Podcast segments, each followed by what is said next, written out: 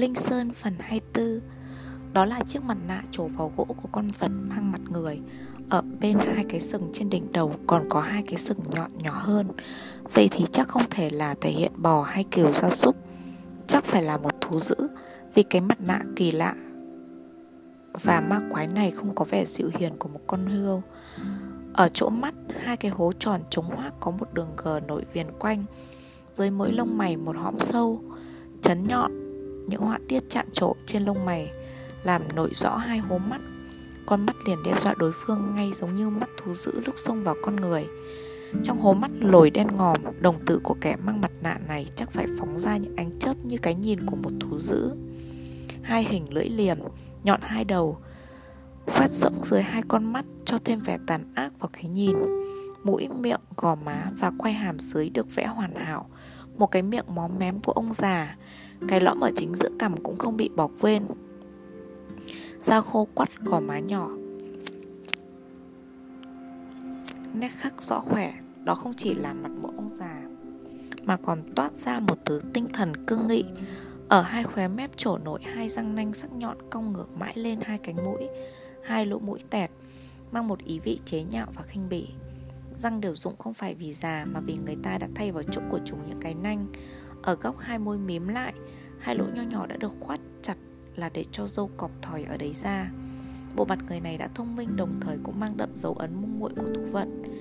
Quan sát cánh mũi, khóe miệng, môi, gò má, chán, ấn đường Cho thấy người thợ tạc đã phải hiểu biết tường tận hình dáng học của xương và các cơ mặt người. Duy nhất hai hố mắt và sừng trên đầu là được cường điệu Còn nét vẽ các cơ bắp của mặt đã tạo nên một thứ căng thẳng. Không cắm dâu cọp đây có thể là mặt của một người nguyên thủy xăm hình mà sự nhận hiểu bản thân và tự nhiên đều được chứa đựng hoàn toàn trong các lỗ đen ngòm của những hố mắt tròn xoe của nó. Hai lỗ ở khóe môi thể hiện sự miệt thị của tự nhiên đối với con người, đồng thời cả sự kính nể của con người đối với tự nhiên.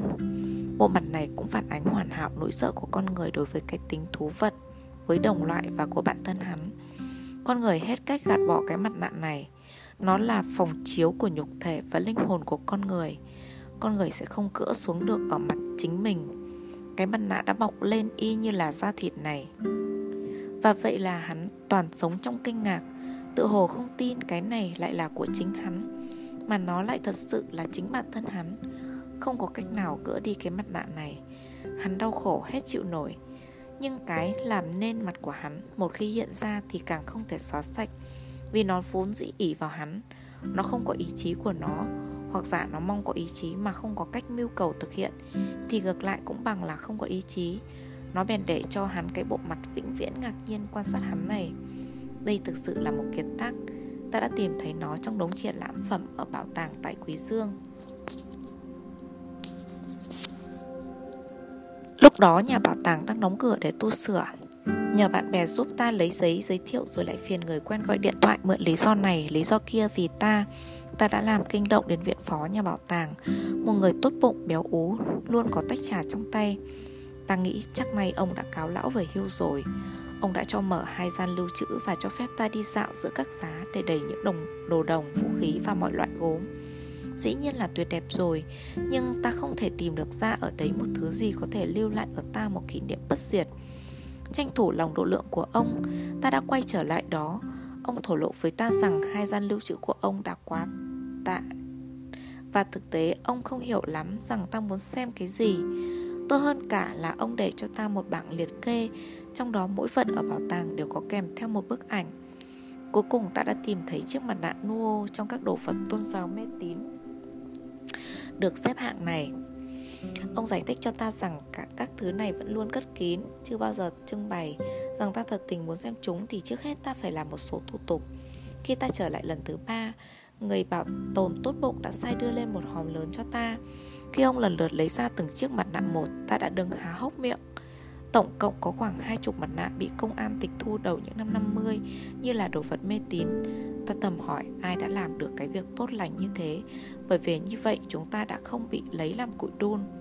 Mà cháy sạch sành xanh cả rồi, Cháy lại được đưa vào nhà bảo tàng, Ẩn tránh được qua sự cấp phá của cách mạng văn hóa. Theo suy đoán của nhà khảo cổ ở bảo tàng này, Đây là những chế tác cuối của đời Thanh. Màu sắc trên mặt nạ đã bong gần hết. Những vệt sơn then còn sót đã say xỉn đen lại mất Mất đi độ bóng nhẵn Trên các phích có ghi nơi đến của chúng huyện Hoàng Bình và Thiên Trụ ở thượng lưu sông Vũ Thủy và Thanh Thủy, một vùng đất người Hán, người Mèo, người Đồng, người Thổ Sa cùng tạp cư. Thế là sau đó ta đi đến các nơi này. Phần 25 trong ánh sáng vàng da cam của buổi sáng, các màu sắc của núi non thuần khiết và tươi tắn, không khí trong lành quang quẻ, mi không có vẻ gì như đã thức trắng một đêm. Mi gỉ chặt bờ vai mềm dịu, đầu nàng tựa vào Mi. Mi không biết nàng có phải là cô gái Mi đã mê thấy đêm qua không. Mi không phân biệt được các cô gái nào thực tại hơn trong hai cô. Lúc này Mi chỉ biết nàng có đi theo Mi ngoan ngoãn, chẳng hề bận tâm xem rốt cục Mi muốn đi đến đâu nữa. Thuận theo con đường núi này tới đỉnh dốc, Mi không ngờ lại đến một bình nguyên, tầng tầng ruộng bậc thang tiếp nhau chạy đến vô tận. Hai cây cột đá dựng lên ở giữa các thửa ruộng chắc là một cái cổng đá từ ngày xưa. Những mảnh vỡ của sư tử đá, chống đá nằm rải rác hai bên. Mi nói ngày xưa một dòng họ có tên tuổi lớn sống ở đây. Một khi qua cổng sẽ thấy những cái sân nối tiếp những cái sân. Tòa dinh cơ phải dài đến một dặm nhưng bây giờ đều là ruộng. Tất cả đã bị đốt cháy hết khi quân Thái Bình Thiên Quốc nổi lên rồi kéo đến thị trấn Oi phải không? Nàng hỏi. Mi nói vụ hỏa hoạn xảy ra muộn hơn sau này. Ngày xưa, lão nhị gia, cháu nội của những người con trai cả của dòng họ này là một ông quan to trong triều Được bổ làm thượng thư bộ hình. Ông đã dính líu vào một vụ buôn muối. Trong thực tế, đúng ra thì đừng khẳng định rằng ông đã vi phạm pháp luật vì ăn hối lộ Mà nói chính xác ra là hoàng đế. Trong sự xuẩn ngốc của mình đã tin vào những lời buộc tội sai của các hoạn quan. Hoàng đế nghi ông đã nhúng vào một âm mưu được họ hàng hoàng hậu ngấm ngầm bố trí để chiếm ngôi vua. Tiếp theo đó là tịch thu toàn bộ tài sản của ông, Chặt đầu toàn thể các thành viên của dòng họ ông.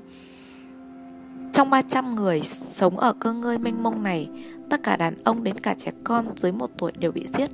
Đàn bà thì bị đem làm tôi tớ. Thật sự cái mà người ta gọi là tiệt sống là như thế. Làm sao mà cái dinh cư này lại không bị san bằng cử chứ nhỉ?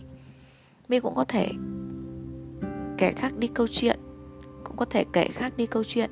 Xem con rùa đá đen vỡ một nửa nhô lên khỏi đất kia Những cái cổng kia, những trống và sư tử đá kia như một quần thể kiến trúc Thì chỗ này ngày xưa không phải một dinh cơ Mà đúng hơn phải là một ngôi mộ. Rõ ràng với lối đi dài một dặm của nó Ngôi mộ này đã phải từng rất oai vệ bề thế Nhưng cái đó bây giờ khó mà khảo chứng được. Tấm bia dựng trên lưng con rùa, lúc cải cách ruộng đất đã bị một nông dân mang đi, Biến nó thành cái cối xay.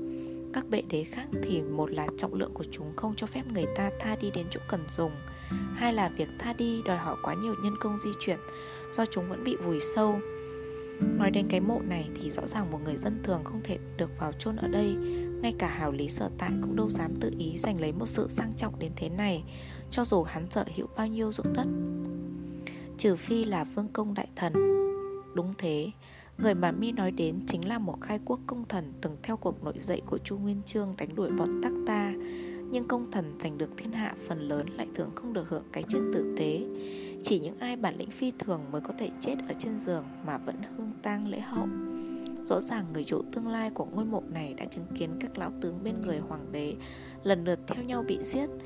Thế là nỗi sợ dày vò sáng tối Cuối cùng ông đã dâng lên hoàng đế biểu tử quan. Ngày nay đất nước đã hòa bình, Dân chúng đã yên vui. Ông viết, Ân lộc của hoàng thượng với ta là minh mông, Văn thần vũ tướng trên vai tích cánh đầy chiều hiện nay. Còn vị thật còn vi thần bất tài tuổi lại quá nửa trăm. Ở nhà mẹ già cô quả một đời, lao lực sinh bệnh.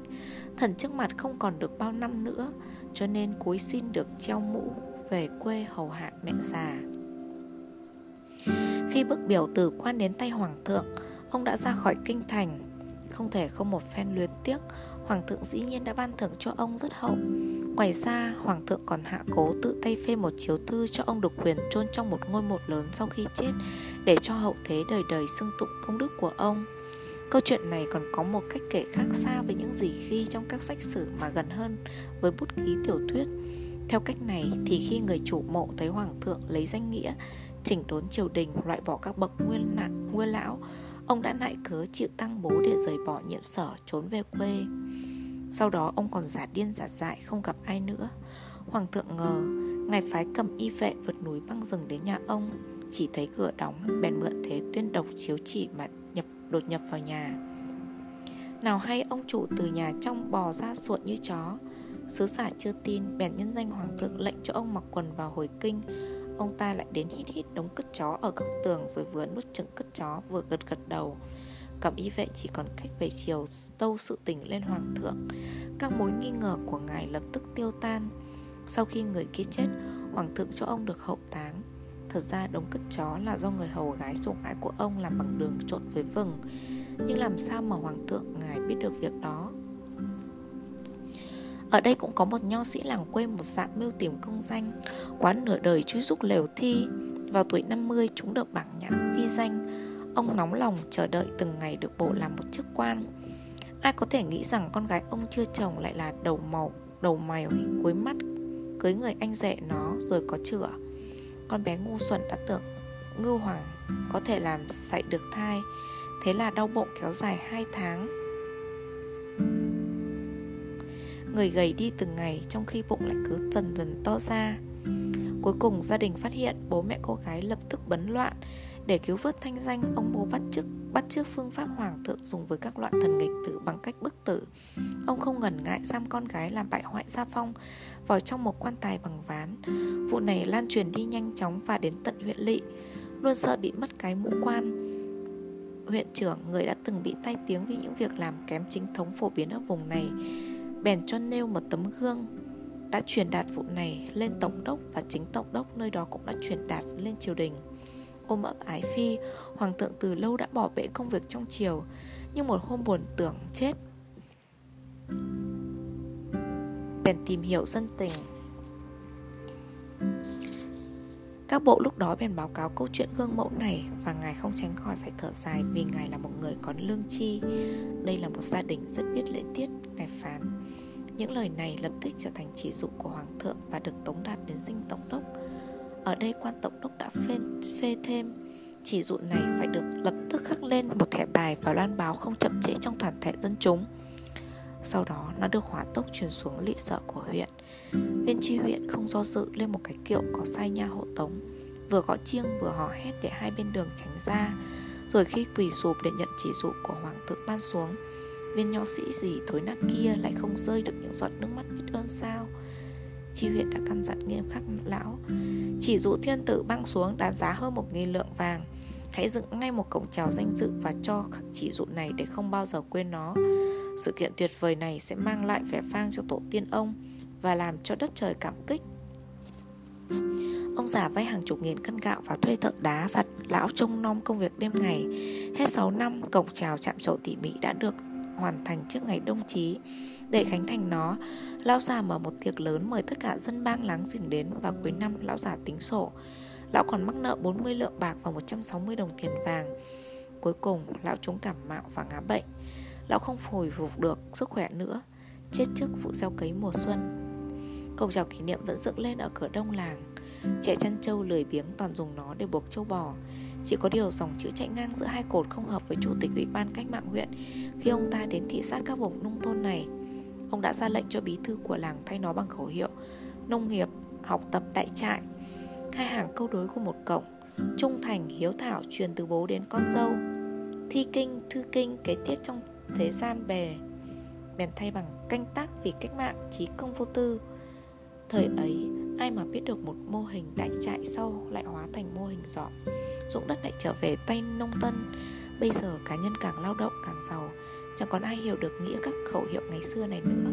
Ngoài ra con cái nhà này tinh thông khỏe mạnh Chạy đi buôn bán đều phát tài cả. Còn người nào trong đám họ nhàn cái tâm mà trở về thay các tâm ờ, thay các châm ngôn kia đây. Sau cổng chào, một bà già ngồi trước cửa văn nhà đầu tiên, cầm cái chày nghiền cái gì đó trong một cái cối gỗ. Cạnh bè, con chó vàng hít hít đánh hơi khắp chung cư. Bà già giơ chảy lên hầm hầm chửi, cút đi biến nhưng mi đâu có phải là chó, Cứ thế tiến lên hỏi bà lão. Bà lão ơi, bà làm đậu phụ cay đấy phải không?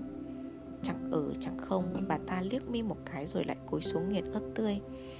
Cháu xin lỗi, Ở đây có một nơi đến nào gọi là Linh Nham không bà? Mi biết hỏi bà lão về một cái cao xa như Linh Sơn là uổng công. Mi nói với bà lão rằng Mi từ cái làng ở dưới kia, Thấp hơn Làng họ mộng đến đây, Có người bảo Mi về một làng linh nham nào đó ở đằng trước đây. Lúc này bà ta mới ngừng việc xem một cái, Đặc biệt xem cô gái của Mi trước hết, Rồi quay lại hỏi Mi, Anh chị đi cầu tự phải không? Hỏi rất tò mò. Bà ta giơ tay lên kéo Mi, Nhưng Mi ngu lâu lại hỏi, Linh nham với cầu tự thì có quan hệ gì? Sao lại không có quan hệ? Bà lão the thế kêu lên. Đều là đàn bà đến đấy, Không có con trai mới đến đấy thắp hương. Bà ta bắt đầu cười lục cục, Như có người cù. Thế nhà chị này muốn có con trai ư? Lạnh lùng, bà lão sổng sộc đi đến phía nàng. Mi nói với bà ta, Chúng tôi đi du lịch, Đâu cũng muốn xem một ít. Nhà quê thì có cái gì hay mà xem. Mấy hôm vừa qua cũng thế. Nhiều cặp từ thành phố đến lắm. Làm chó của sủa gà bay Nháo nhác cả cái làng này lên. Mi không thể không hỏi, Họ đến làm gì? Xách một cái hộp điện cứ oe oé như quỷ khóc, Chói chu váng cả trong núi lên. Ôm nhau vặn đít Ở tại cái sân phơi kia kìa. Thật là xấu hổ. À thế ra họ cũng tìm Linh Sơn. Mi càng thấy quan tâm hơn. Cái Linh Sơn có ma có quỷ của nhà anh ấy Tôi đã bảo anh đấy là nơi đàn bà muốn cầu tự thì đến đắp hương rồi mà lại. Tại sao đàn ông không đến được? Nếu không sợ suối quẩy thì anh đến được đấy. Nhà chị này ngăn anh đi hả? Bà ta lại giật giật tay mi, Nhưng mi vẫn không hiểu.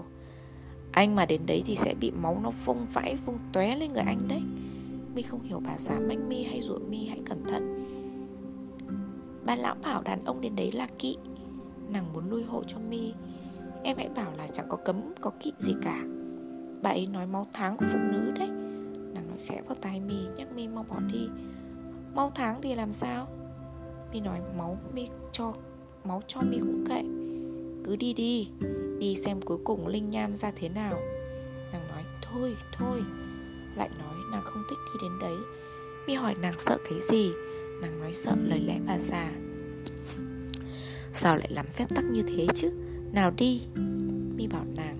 Mi hỏi bà già đường đi. Không hài đâu, Các người sẽ kéo ma kéo quỷ tìm tới đấy. Bà già ở sau lưng Mi, Lần này rõ là lời rủa. Nàng nói nàng sợ, Nàng như có linh cảm không hay. Mi hỏi có phải nàng sợ gặp phải một đồng cô không? Mi còn nói thêm rằng ở các làng miền núi này, Các bà già đều là đồng cô, Còn gần như con gái trẻ đều là hồ ly tinh. Như vậy là có cả em nữa. Nàng hỏi Mi, Sao không chứ? Em chẳng phải là đàn bà sao? Thế thì anh Anh là ma quỷ. Nàng trả miếng, Trong mắt đàn bà, Đàn ông đều là ma quỷ hết. Vậy là em đang ở với một ma quỷ đấy ư? Nàng ngẩng đầu nhìn mi hỏi. Ma quỷ rất yêu tinh đi, Mi nói. Nàng cười khanh khách, Nhưng lại phan mi đừng đi đến đó. Đi thì xảy ra chuyện gì? Mi dừng lại hỏi. Sẽ gặp phải bất hạnh sao? Gặp phải tai họa à Có gì mà sợ chứ nhỉ? Nép vào mi, nàng nói chỉ cần ở bên mi là nàng yên tâm. Nhưng mi quan sát thấy một bóng tối ở trong nàng. Mi cố xua tan nó đi, cố ý nói to lên với nàng.